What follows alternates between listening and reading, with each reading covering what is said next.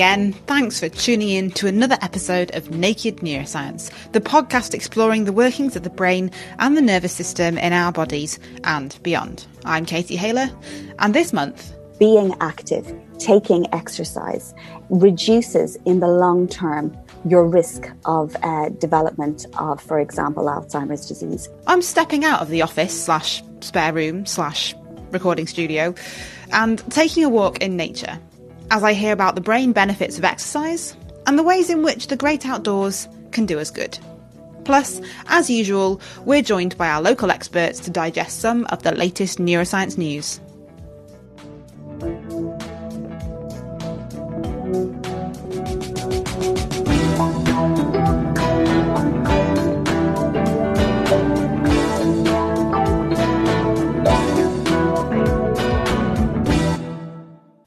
7 to 8 million adults in the UK are on statins, and they work to lower the amount of quote unquote bad cholesterol, known as low density lipoprotein, in the blood. High levels can be dangerous and are linked to cardiovascular problems.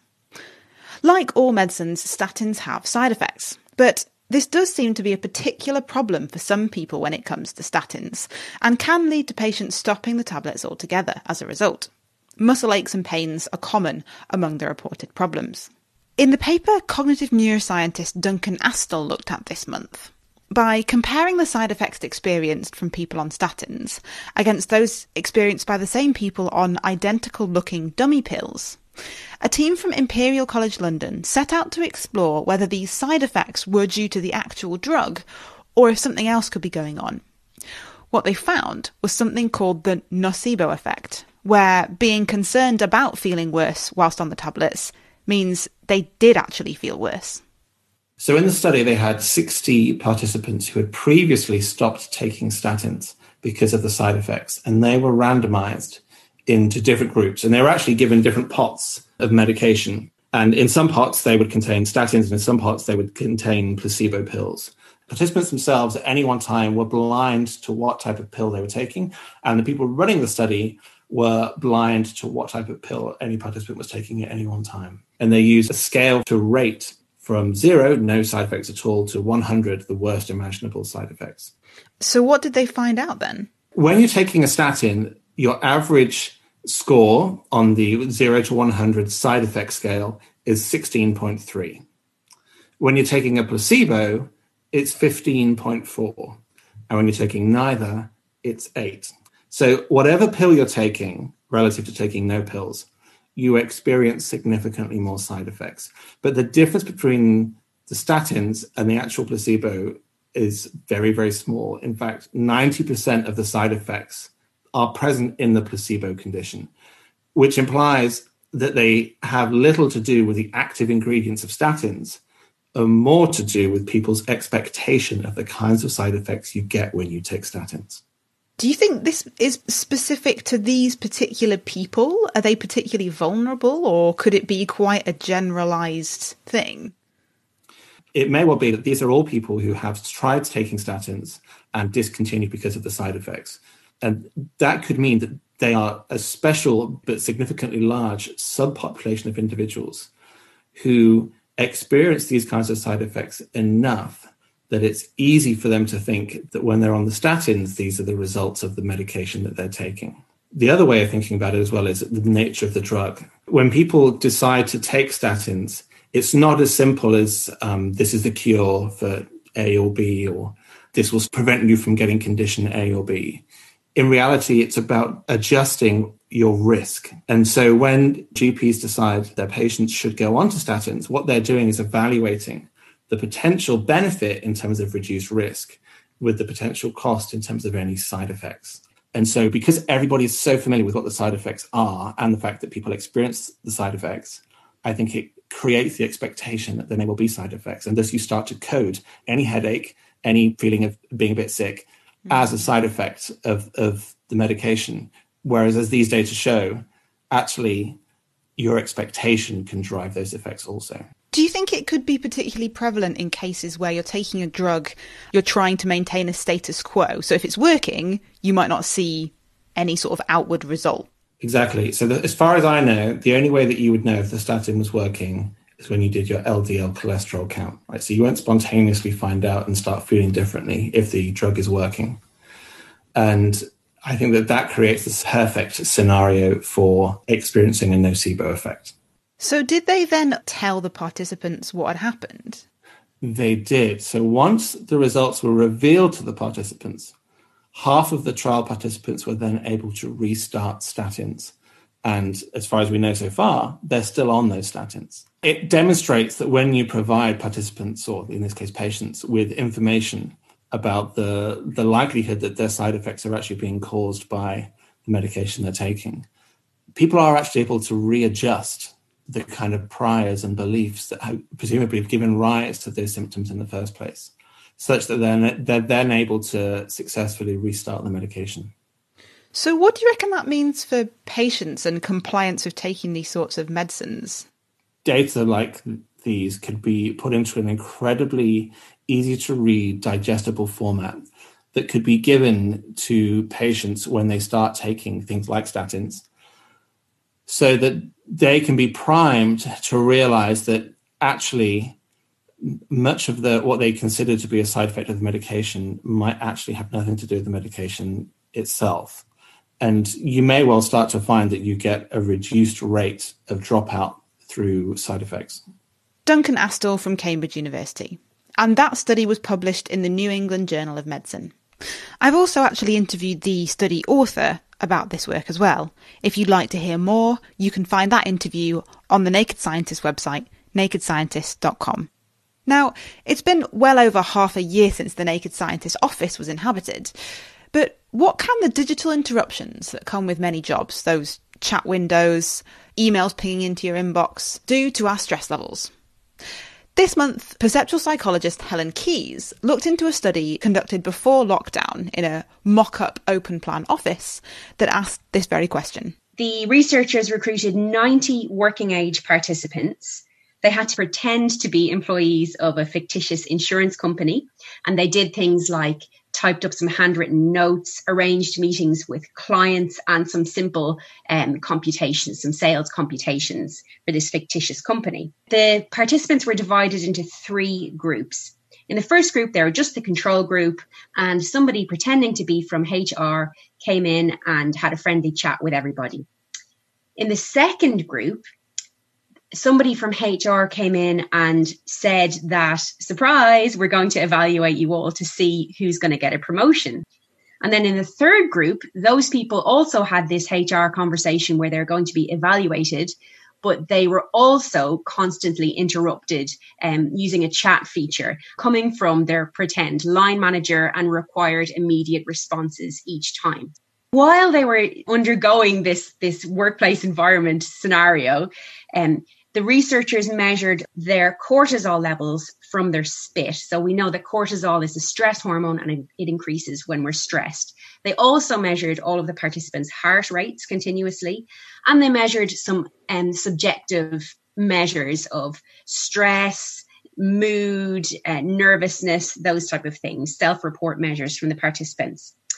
And they found the idea of you're about to be evaluated significantly increased all of your biological measures of stress in both of the evaluation conditions compared to the control. That makes sense, right? It makes total sense. However, in the stress condition where you're being evaluated and you're being interrupted, your cortisol levels doubled. So you were twice as stressed out physiologically. However, and this is quite surprising, those people who were in that interrupted condition Despite their higher cortisol levels, they reported feeling less stressed and feeling happier than those who were just in the being evaluated condition. And a nice explanation for this is down to the cortisol itself. So we think of cortisol usually and its long-term effects, which can be quite negative. So can lead to fatigue, anxiety, depression, digestive problems, and even um, is associated with weight gain.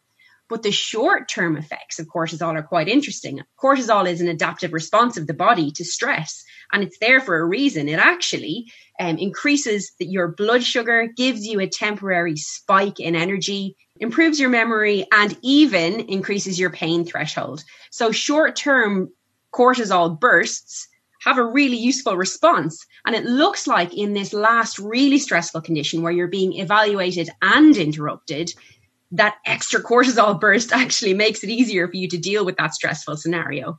However, in the long term, if that really was your office environment with the constant interruptions, and um, that long term cortisol exposure is going to have negative effects on your health. Do we know what it does to productivity? Because constant interruptions via emails and other things is a reality for a lot of people in the workplace.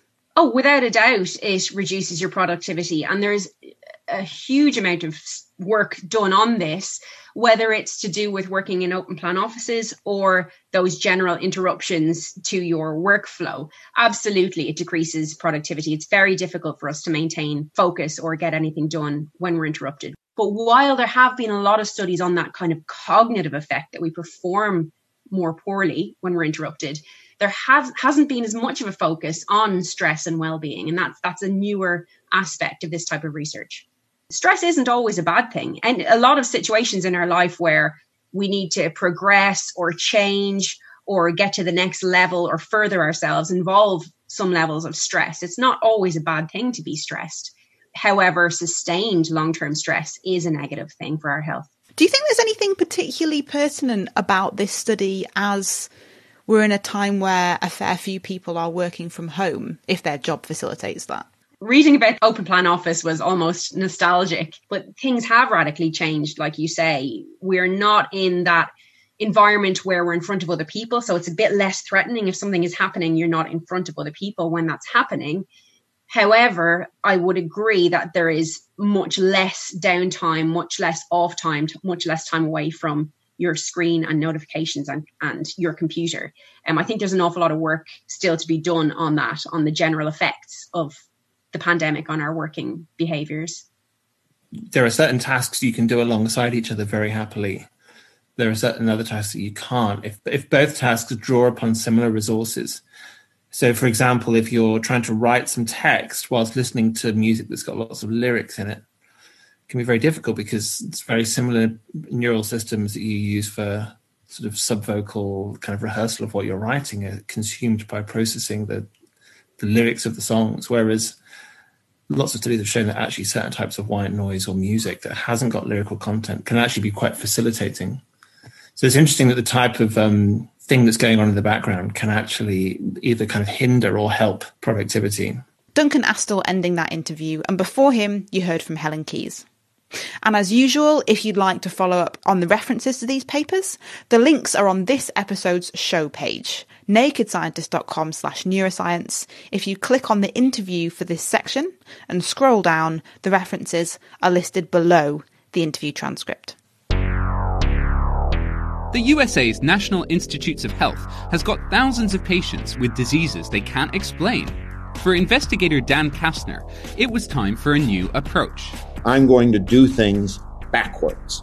But what he didn't expect was the unlikely coincidence that would connect the dots. It is fact stranger than fiction. Find the story on November's episode of Naked Genetics, wherever you get your podcasts. At the time of recording, here in the UK, we're in the midst of a second lockdown due to the coronavirus pandemic. And with winter on its way, the days getting darker, and without my usual cycling commute to Naked Scientist HQ, I'm trying to regularly schedule time for exercise, even if it's just in the house or a brief walk around the block. And judging by how difficult it is to order dumbbells at the moment, I'm sure I'm not the only one. So, for the rest of this episode, if you can, and social distancing allowing, of course, why not pop your shoes on, step outside, and get the blood pumping, and hear why movement is not only good for the body, but also for the brain? And, wherever you are, why not take a moment to appreciate the natural world as we hear why and how nature does us good? On that note, I'm going to step outside. And try not to trip over my cat who's decided to sit right in front of me on the doorstep. So, firstly, let's limber up and jump into how exercise can actually change the structure of the brain. Áine Kelly is a physiology professor at Trinity College Dublin, who's particularly interested in exercise in relation to how the function of the brain changes as we age. It's not the only factor in aging well, but as Áine told me, it's rather a big one. Being active, taking exercise, reduces in the long term your risk of uh, development of, for example, Alzheimer's disease. And what I'm interested in is understanding how exactly that happens. I have been sitting for most of the day. Yeah. So I think, as we're talking about exercise, I'm going to have to stand up a little bit, move my uh, chair away, and challenge. I'm, I'm, I want you to challenge me to do a couple of squats. Okay, well, squat away, absolutely. Okay. and I think uh, I'm not sure about my the, technique here, but I'll give it a go. And whilst I'm Yeah, holding make- a microphone as well. yeah, make sure your knees don't come too far and over your over your toes, or you'll be in the wrong position. Try to keep your back straight. That's three, Um, keep going. four. How many do I um, have to do? I would say do, do ten and then stop. Okay. Just get the get the blood moving. Oh, I'm feeling warm already. I'm on seven. I'm wearing a woolly jumper. That wasn't very wise, was Okay. it? Okay. Oh well, 10, 10 isn't too bad. Nine. I'm feeling pretty good in it, actually. Excellent. Good. Good. Ten. Right. All your synapses should be firing now at this stage. Got my blood flowing. Um, Good. It's pretty obvious that doing exercises like that over, you know, a longer period of time is good for my body. But scientists like yourself reckon this is actually good for my brain too. So perhaps you can tell us a bit about why exercise is good for the brain. You're right. I mean, exercise is so important to general good health and good health of all of our organs. But there are several things additionally that it can do specifically for the brain that have an impact then on brain function in the long term. One of them um, is uh, a process called neurogenesis, literally the birth and development of new neurons. It was thought for a long time that this didn't happen in the adult brain, um, that once we reached the age of, of, of full development, that we couldn't develop any new neurons. And when the reports first came out about maybe 40 years ago or more, that perhaps new cells could be developed in the brain, it was sort of dismissed because the dogma was that it, it just didn't happen. Now we have really good evidence that, in fact, the adult brain does consistently produce new neurons throughout life. So effectively, you have stem cells in particular regions of the brain. And given the correct stimulation, they're going to make more of themselves and they're going to develop and they're going to develop into mature neurons. And that process only happens in a couple of discrete regions in the brain. And one of them is the hippocampus, which is very important for learning and memory. And it turns out that probably the best stimulus for neurogenesis in the brain is physical activity. So exercising directly results in the production of these new neurons within the brain in regions that are important for learning and memory. And this perhaps then is the link between exercise and preservation of brain function, particularly memory, um, throughout life. Is there a link here with mental well being? I guess I'm specifically thinking about things like stress and depression because it's sort of commonly understood that exercising regularly is a pretty good idea for your mood. Absolutely.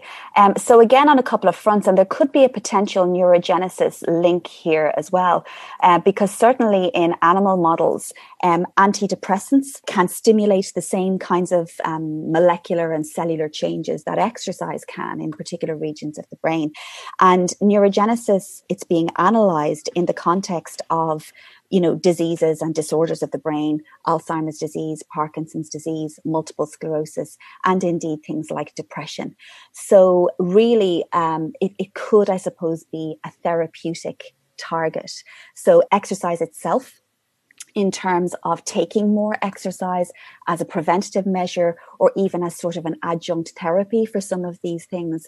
But also if scientists like myself can understand the cellular, the fundamental biological basis of how exercise is doing this, then that might um, be a target, for example, for drug therapies for people maybe who can't exercise because of disability or you know uh, fragility. There might be some kind of a, a pharmacotherapy or a drug therapy that could mimic the effects of exercise on the brain. I mean that that's very aspirational and it's in the long term, uh, but but it's a possibility. So you wrote a recent article in um, the conversation about the benefits of exercise for the brain in terms of actual, actually changing brain structures. Can you take us through that? Because you mentioned memory, which you, have just mentioned briefly, and then I think you mentioned um, blood vessels and also inflammation. Maybe we yes. can start with with memory and learning.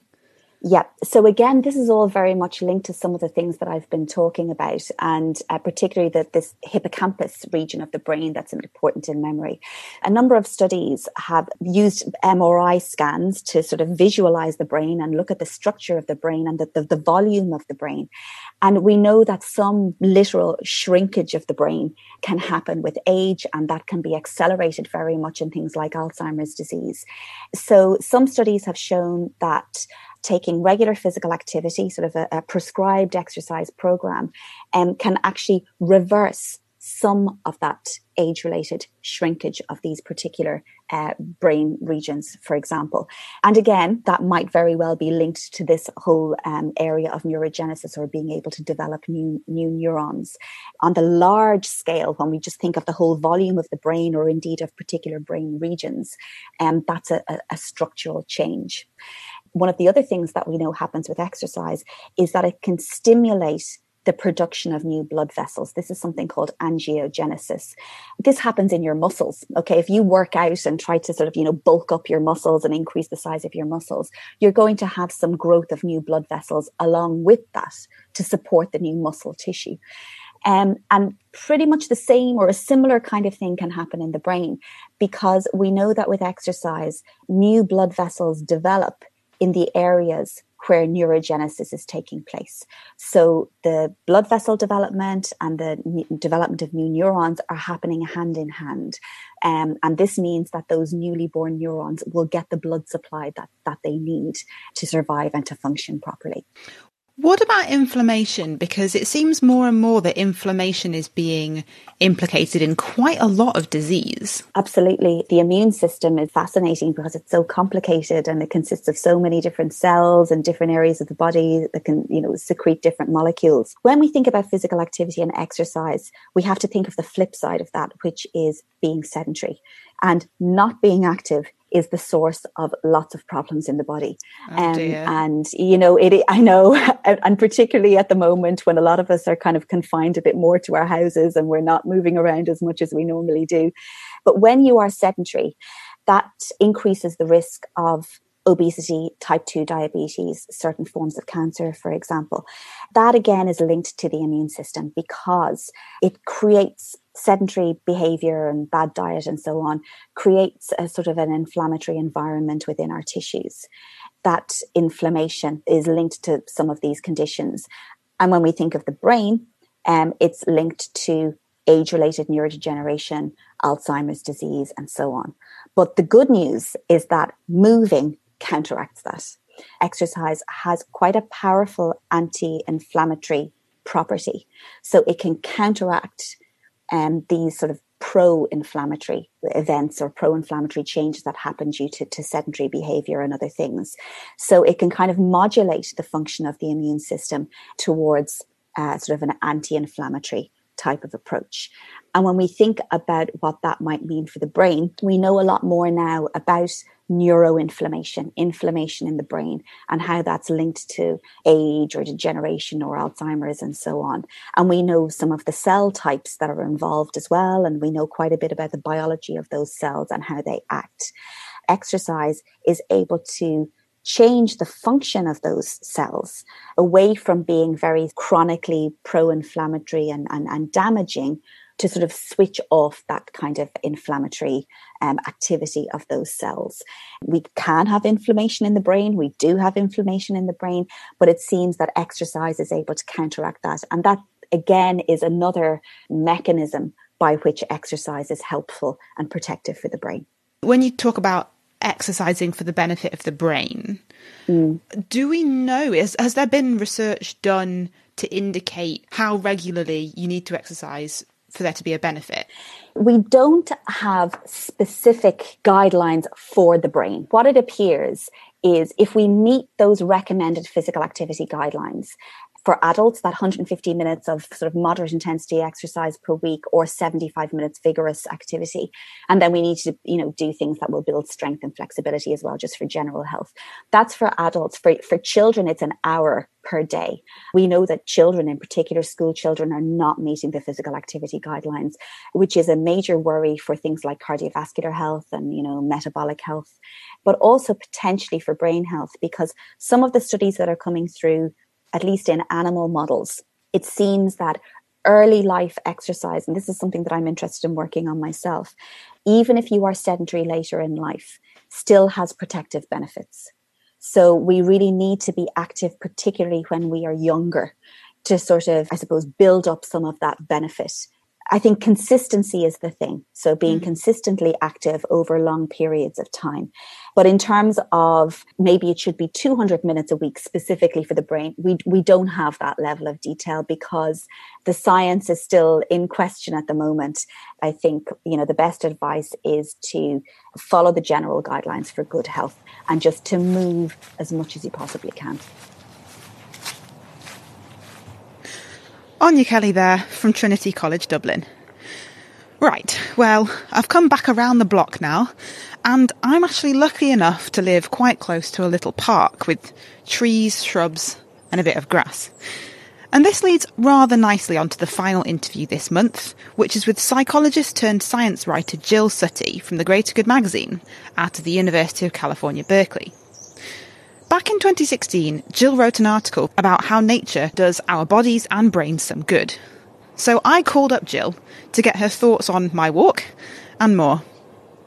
Exercise is very stress relieving, but there is an augmentation of doing exercise in nature or in a green space of some kind. And there have been experiments that have shown that when people walk in a green space, a nature setting, or even when they just look at scenes of nature or videos of nature, there's something about that that relaxes the stress response. And um, in the brain, it would be the amygdala. It seems to affect the amygdala, which is part of the sympathetic nervous system, which is our basic flight or flight response system. It seems to soothe that and increase activity in the parasympathetic nervous system, which is helps relax us. So that's kind of a broad finding around stress the other big way it seems to impact us is giving us a break from cognitive activity or activity that involves a lot of concentration and attention. So, for example, um, there have been studies that have shown um, going, you know, when you spend time in nature afterwards, your brain has had a chance to rejuvenate uh, in a way, and it makes you more able to solve problems, have better recall on memory tasks, things like so what you're doing it sounds like a good thing to do because it should help to relieve the stress and also to relieve the cognitive overload that you might have been experiencing by playing with your computer or looking at all these different screens. In terms of why it does why does nature do that? There's more research on how it does it or showing that it seems to have an impact. But why? They're only theories, really. One of the big ones uh, comes from Roger Ulrich. He calls it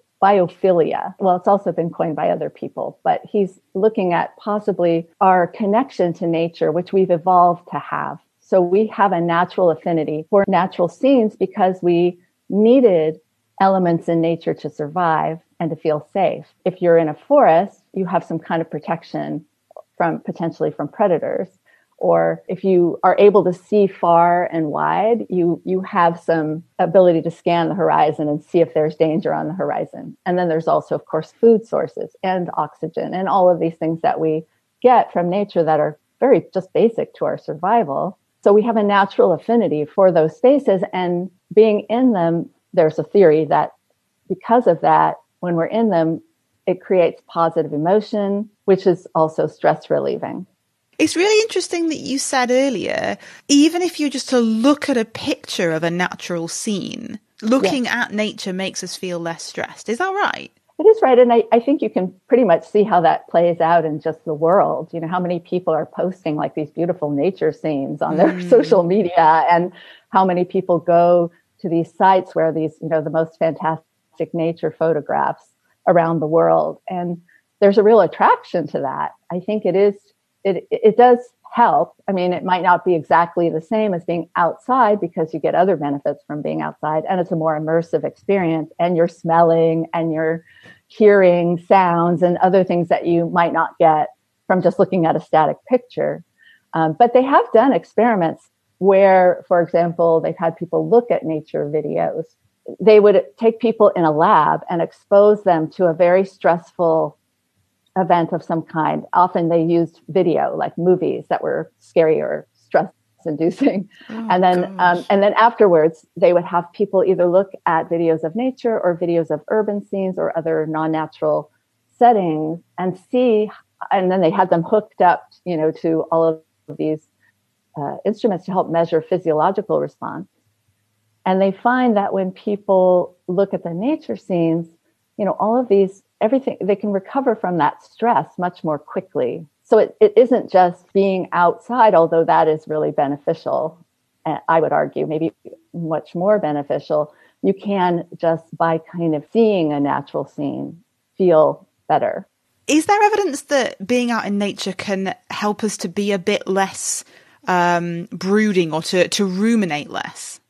Yes, there definitely is. There is some work out of um, Stanford. Greg Bratman did some studies on looking at how being out in nature affected people's moods.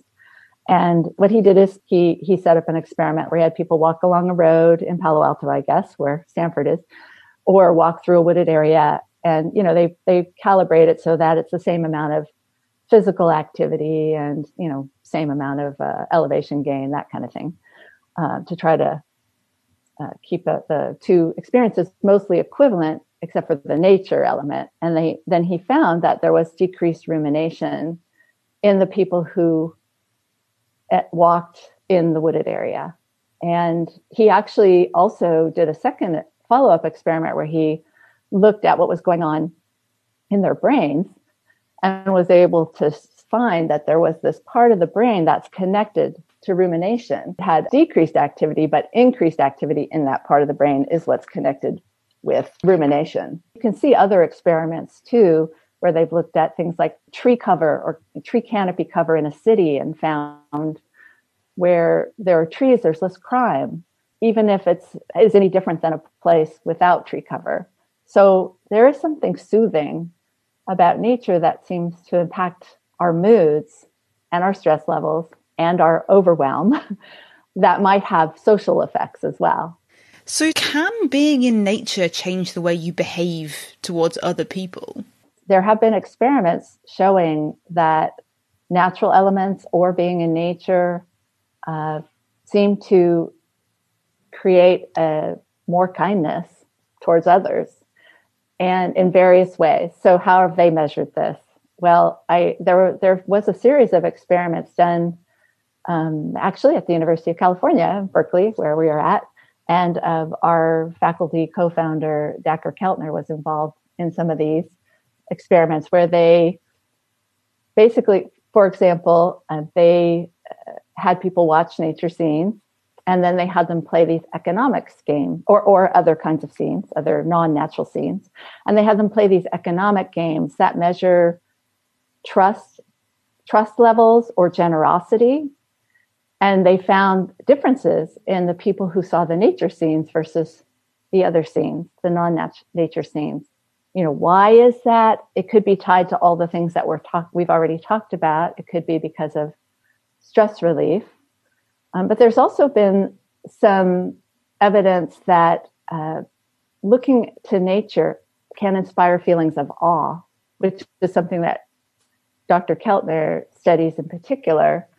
Um, and and for those who are from aren't familiar with what how they define that in psychology, it's like a sense of wonder coupled with a sense of being part of a small part of a larger universe or kind of a small self feeling and I think that particular element, the small self, might be tied to how people end up being kinder.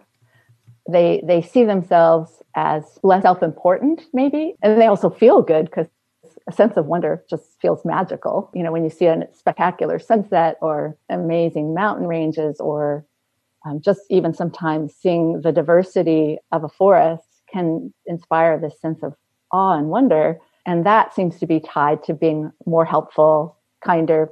For example, one of the other experiments they did was they had uh, students at the university uh, spend a short amount of time looking either at the tall buildings on the campus or at a grove of eucalyptus trees, which were very tall. And then they had this experiment afterwards where uh, the person who was supposedly conducting the experiment, well, was conducting the experiment, but was a con- uh, Confederate basically, they ended up dropping a bunch of pencils, looking like they had just dropped a bunch of pencils, and they saw who got up and helped them pick up the pencils and how many pencils they helped them pick up. And, and they could measure like how kind or helpful, altruistic these folks were being. And they found that just from that amount of exposure, looking at the trees, people were more helpful and experienced feelings of awe. So there is some evidence that being in nature or being exposed to natural elements uh, seem to make people kinder or more altruistic or get along better with others. So, all the more reason to get some nature into your day. Thanks very much, Jill. Now, I'm getting a bit chilly. I'm going to head back inside. That's actually all we've got time for this month. Thank you to our guests. You heard from Áine Kelly, Jill Suttie, Helen Keyes, and Duncan Astle. Until next time, thanks so much for listening. Look after yourselves, and goodbye.